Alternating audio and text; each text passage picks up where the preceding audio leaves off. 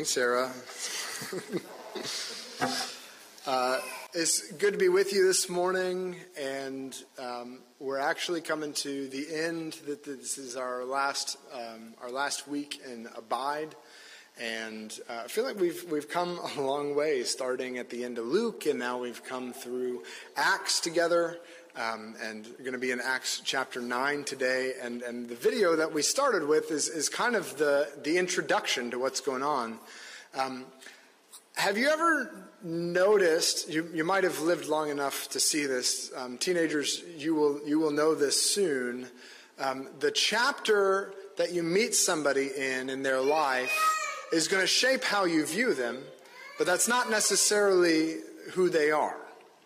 Uh, I saw, a, a, I think it was probably a Facebook post or something uh, that said, if you, met, if you knew me in high school, I'm not that person anymore. Come and introduce yourself and we can like meet again.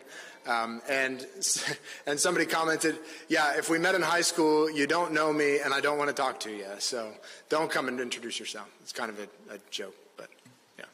Um, the chapter that you meet somebody in isn't necessarily who they are. And when we look at the life of a fellow named Saul, um, that's that's kind of it. You, when you if you had met him before those chapters, this guy was kind of a know-it-all. He he thought he had the world figured out, and not only did he have the world figured out for himself, he had the world figured out for you and you and you and you.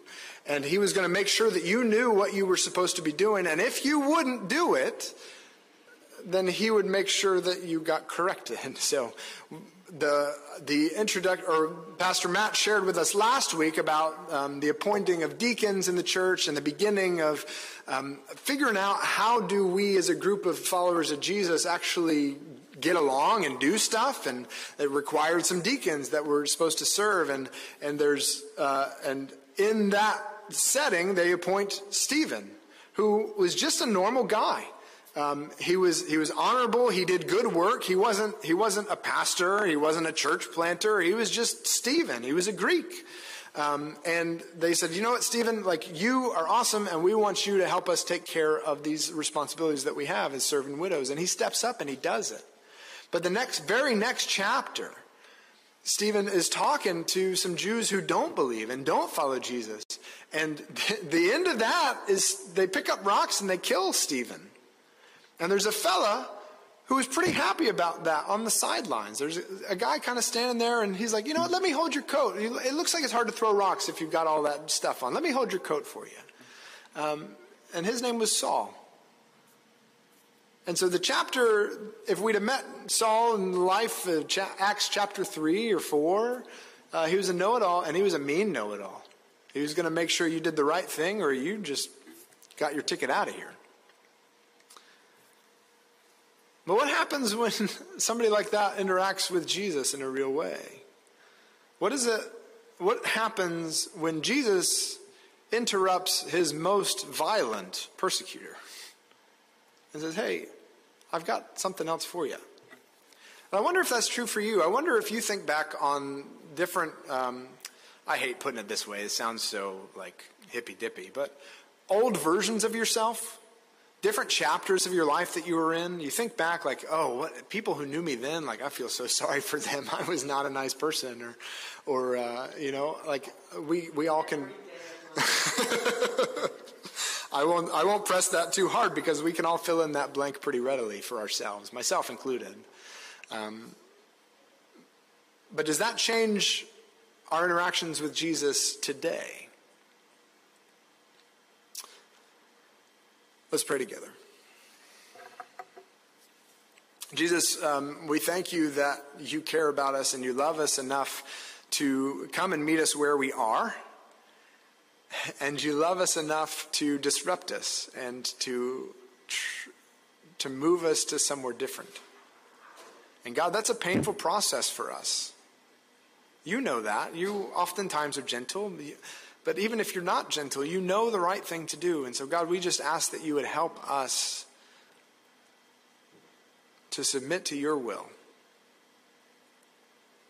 We ask that you would give us what we need today so that you can bring all glory and honor to your name And we pray together. Our Father in heaven, hallowed be your name. Your kingdom come, your will be done on earth as it is in heaven. Give us this day our daily bread, and forgive us our debts as we also have forgiven our debtors. And lead us not into temptation, but deliver us from evil. For yours is the kingdom, and the power, and the glory forever. Amen.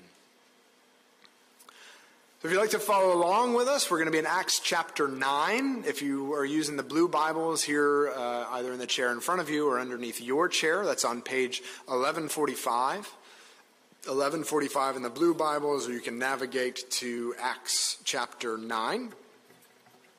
And the video that we watched covers the first couple of verses um, pretty well. I love, like, I'm, maybe it's because I have six of them but I love material produced for children.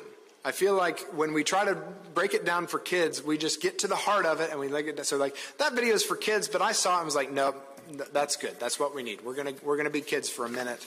And if Jesus says that you have to be like kids to inherit the kingdom of God, who am I to argue with him? So we're to be in Acts chapter 9, and we're to start in verse 19, so kind of in the middle of this chapter. Um, and because of the way that the English Standard Version, the ESV, breaks it up, 19 actually is the end of a paragraph. Uh, and then right there above, Saul proclaims Jesus in the synagogues is the heading.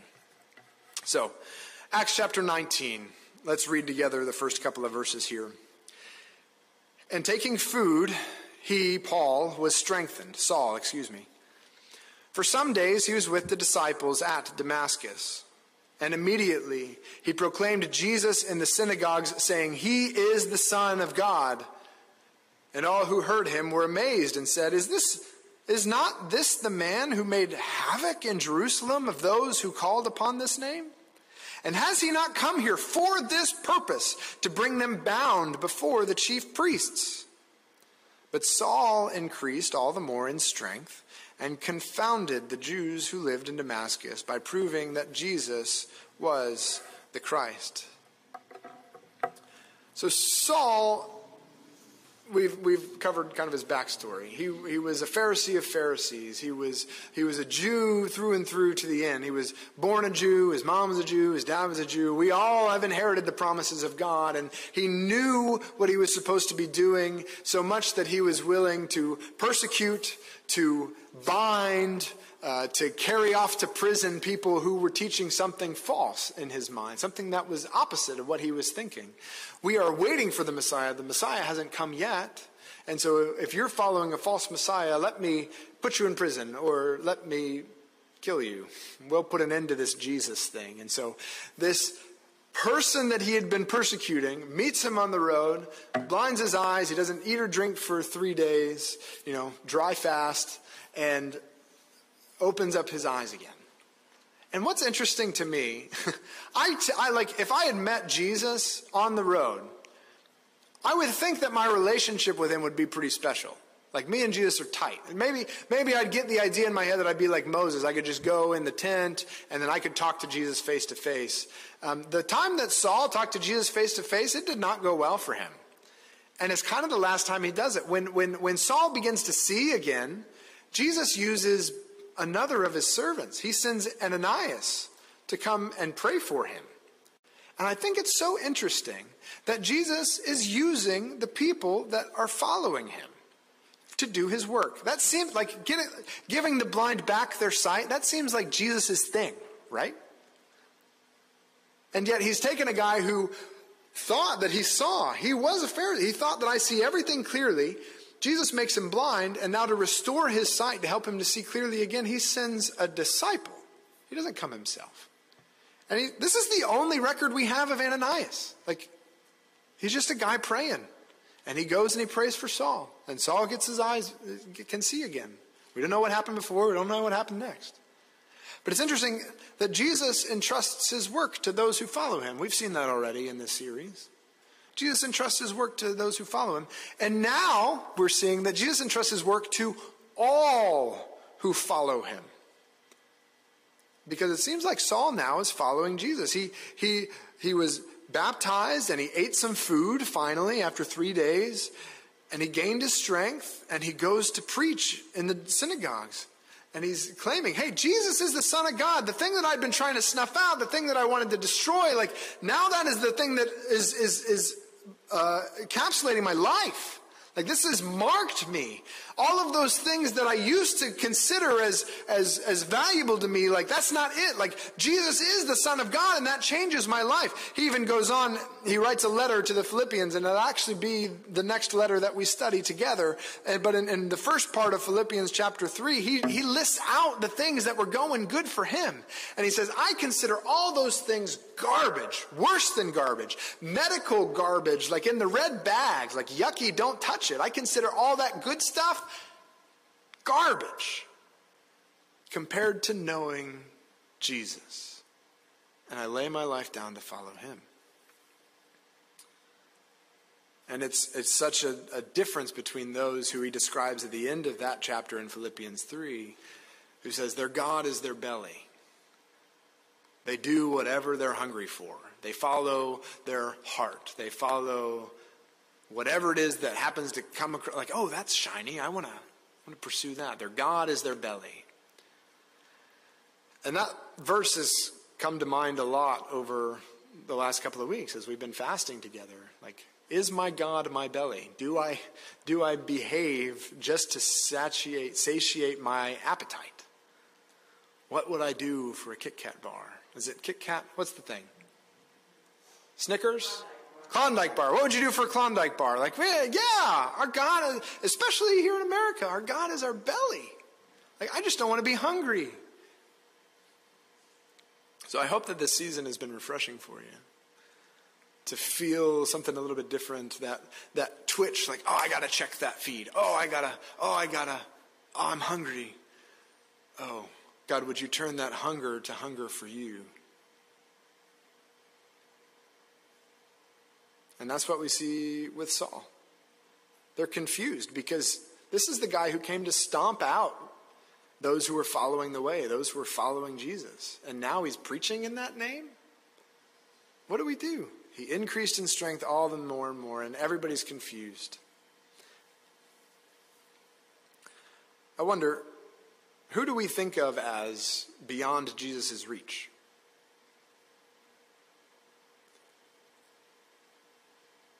Who is so far gone. Not just so far gone, who is so far opposed to the work of Jesus in the world? Who is violently persecuting the church? Who are the people that we look at and go, there's no way that Jesus is ever going to get a hold of those, get a hold of their heart? Who are the people who are so set in their ways, who know what is right, that they're willing not only to arrest people, but to kill people to make sure that they do the right thing in their way?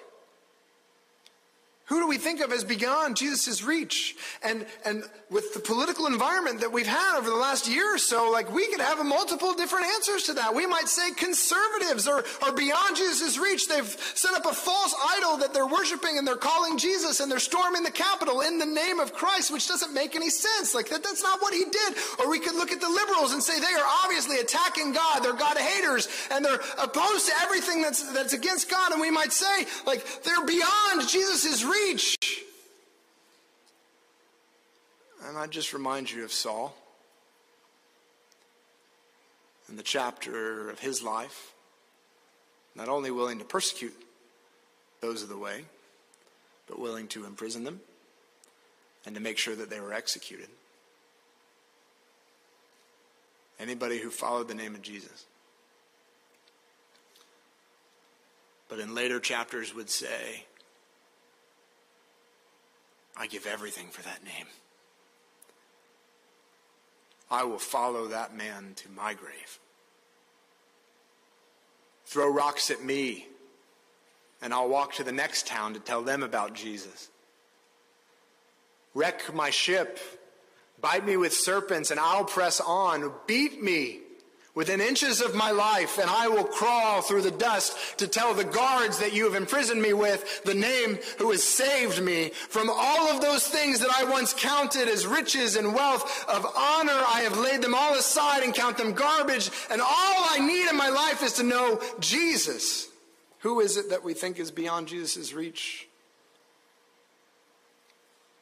Here's our big idea for the morning. Jesus, I think, delights in turning our brokenness upside down.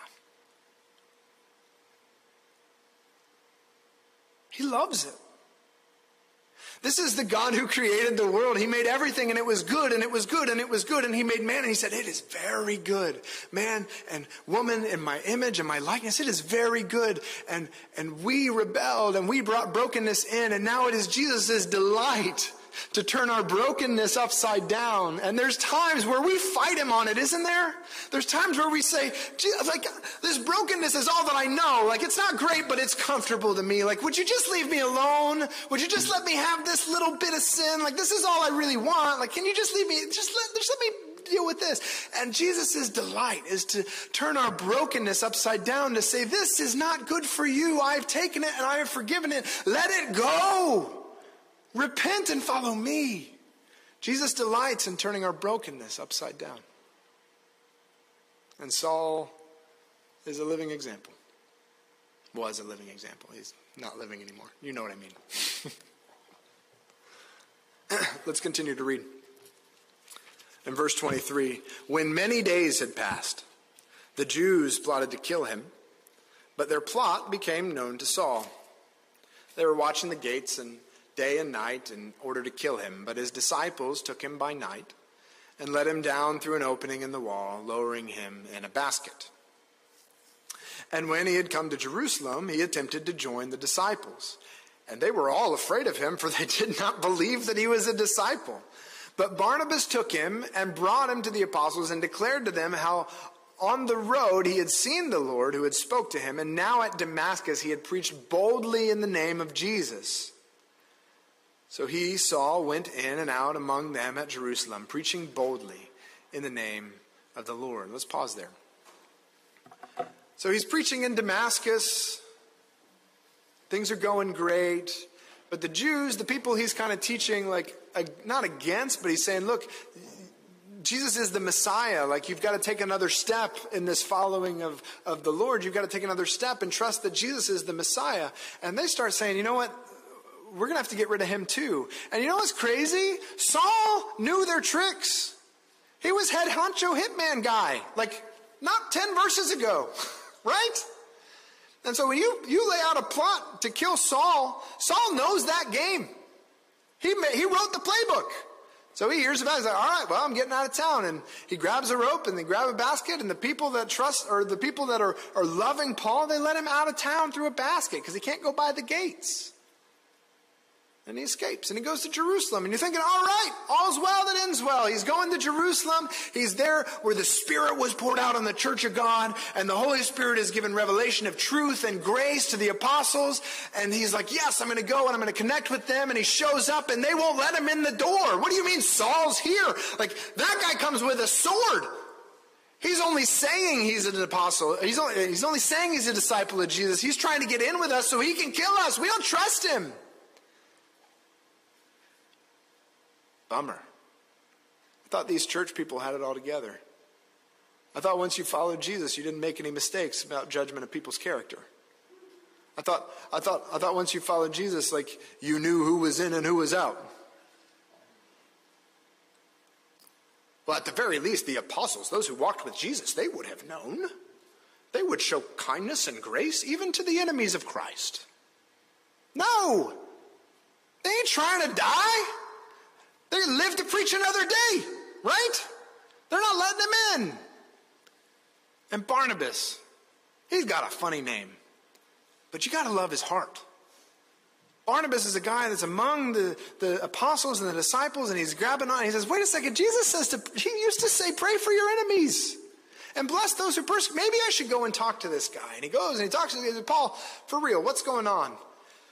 Jesus, like, I'm all about Jesus. Like, Jesus is the Son of God. He's the one who's changed my life. And all these things that I used to cling to, I don't cling to anymore. And now, like, I just got to preach Christ. He says, you, you preach that? He's like, yeah, I, just, I was just preaching that. excuse me. I was just preaching that up the road in Damascus. So much so that they wanted to kill me. I had to leave out of a basket. I said, all right. I don't know if he sent messengers back to Damascus to kind of verify, trust but verify. You know, I don't know how it worked. But Barnabas took the risk. He stepped out to somebody that seemed to be beyond Jesus' reach and says, Checks out, guys. Paul, Paul, Paul's different. Jesus got a hold of his life. And so now Paul can go in and out with the apostles. He can, they can discuss theology. They can travel together, journey together, build community together. It's pretty neat. And, and how did he get there?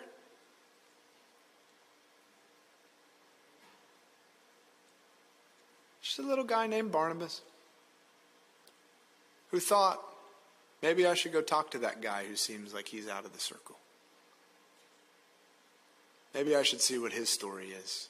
I know the other chapters of his book, but maybe God's writing a new story now.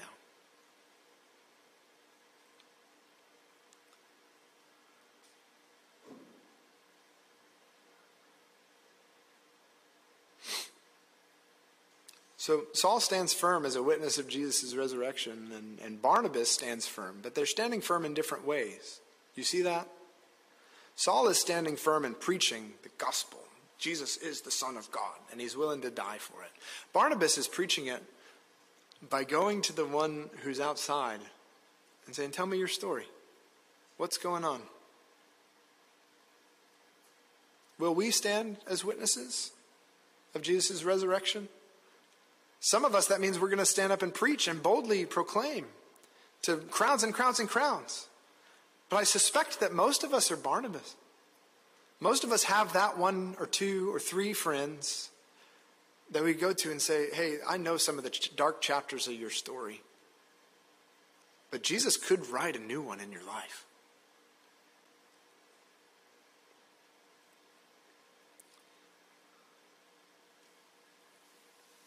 Because Jesus delights, delights in turning our brokenness upside down.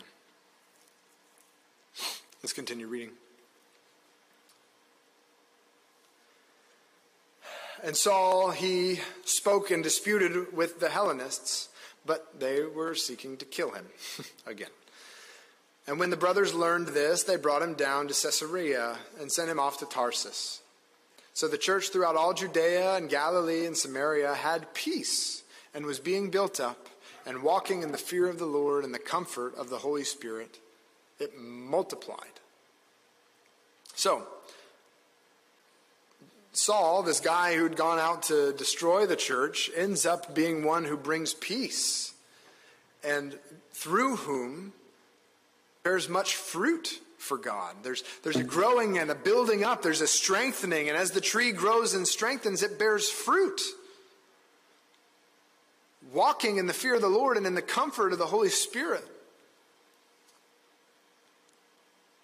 What does a community that walks in the fear of the Lord and the comfort of the Holy Spirit look like in a world as crazy as ours right now?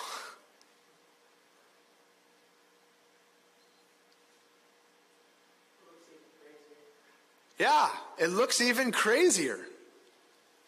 But I wonder if a little bit of calm in the midst of the storm might be just the thing that some people's soul is longing for.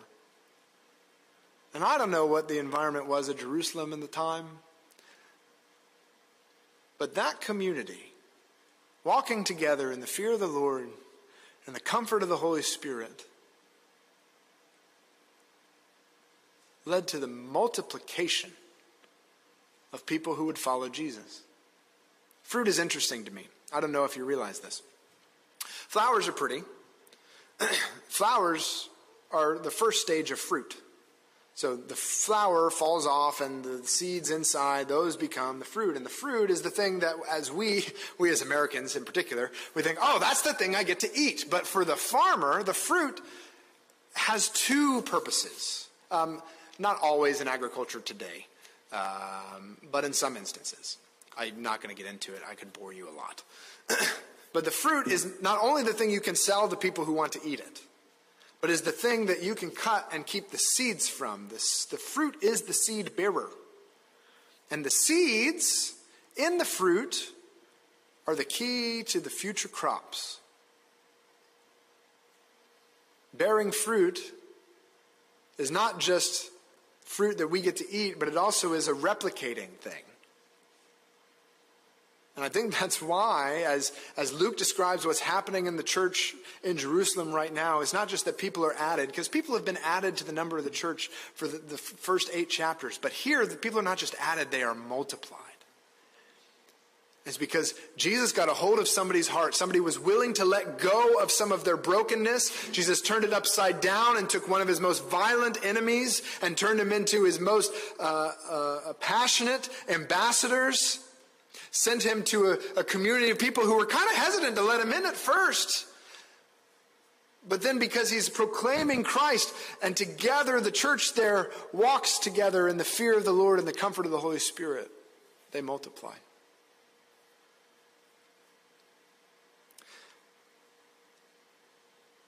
We read together in the beginning in Acts chapter 1 and, and verse 8. Jesus says, You're going to be my witnesses.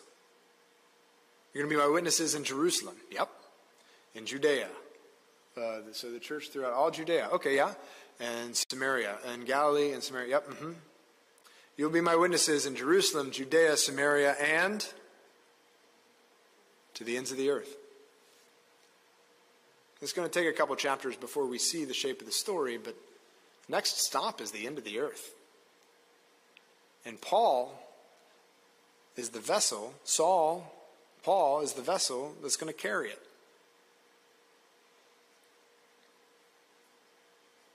Not without suffering. Because God's plan for blessing does not bypass suffering.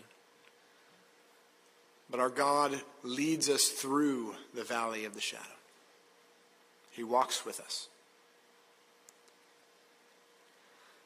So, what could Jesus turn upside down in us? church?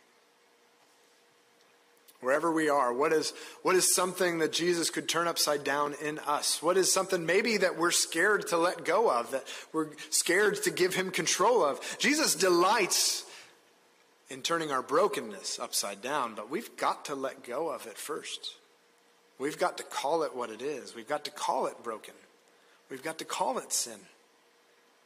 And we've got to acknowledge that Jesus has paid for it in full and that in His hands, our brokenness turned upside down can saturate our community to walk in the fear of the Lord and the comfort of the Holy Spirit. And just saying that makes me thirsty to see it happen. What could Jesus turn upside down in us? Because Jesus delights to turn our brokenness upside down. Would you pray with me?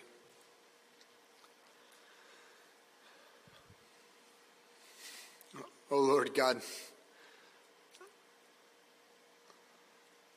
we acknowledge how great you are. You have made everything that exists the sun, moon, and stars, and heavens, dimensions that we don't understand, have never seen, but you have made them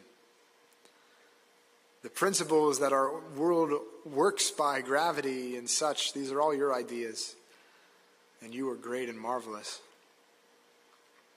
And yet you bend your ear to creatures as small as us to hear us when we pray to you. And yet you send your Son to die for broken and sinful creatures that would rebel against you so that you might win us back. God, would you give us the faith to trust Christ? if we've never, if our heart has never made that turn, would you lead our hearts, draw our hearts to make that turn today?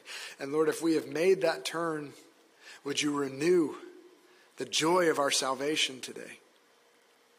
Would you help us as we lay aside our brokenness, as we are transparent with you and transparent with one another? And God, would you make us a community that gives life to our neighbors, a faith family? that you are building up and bearing fruit in.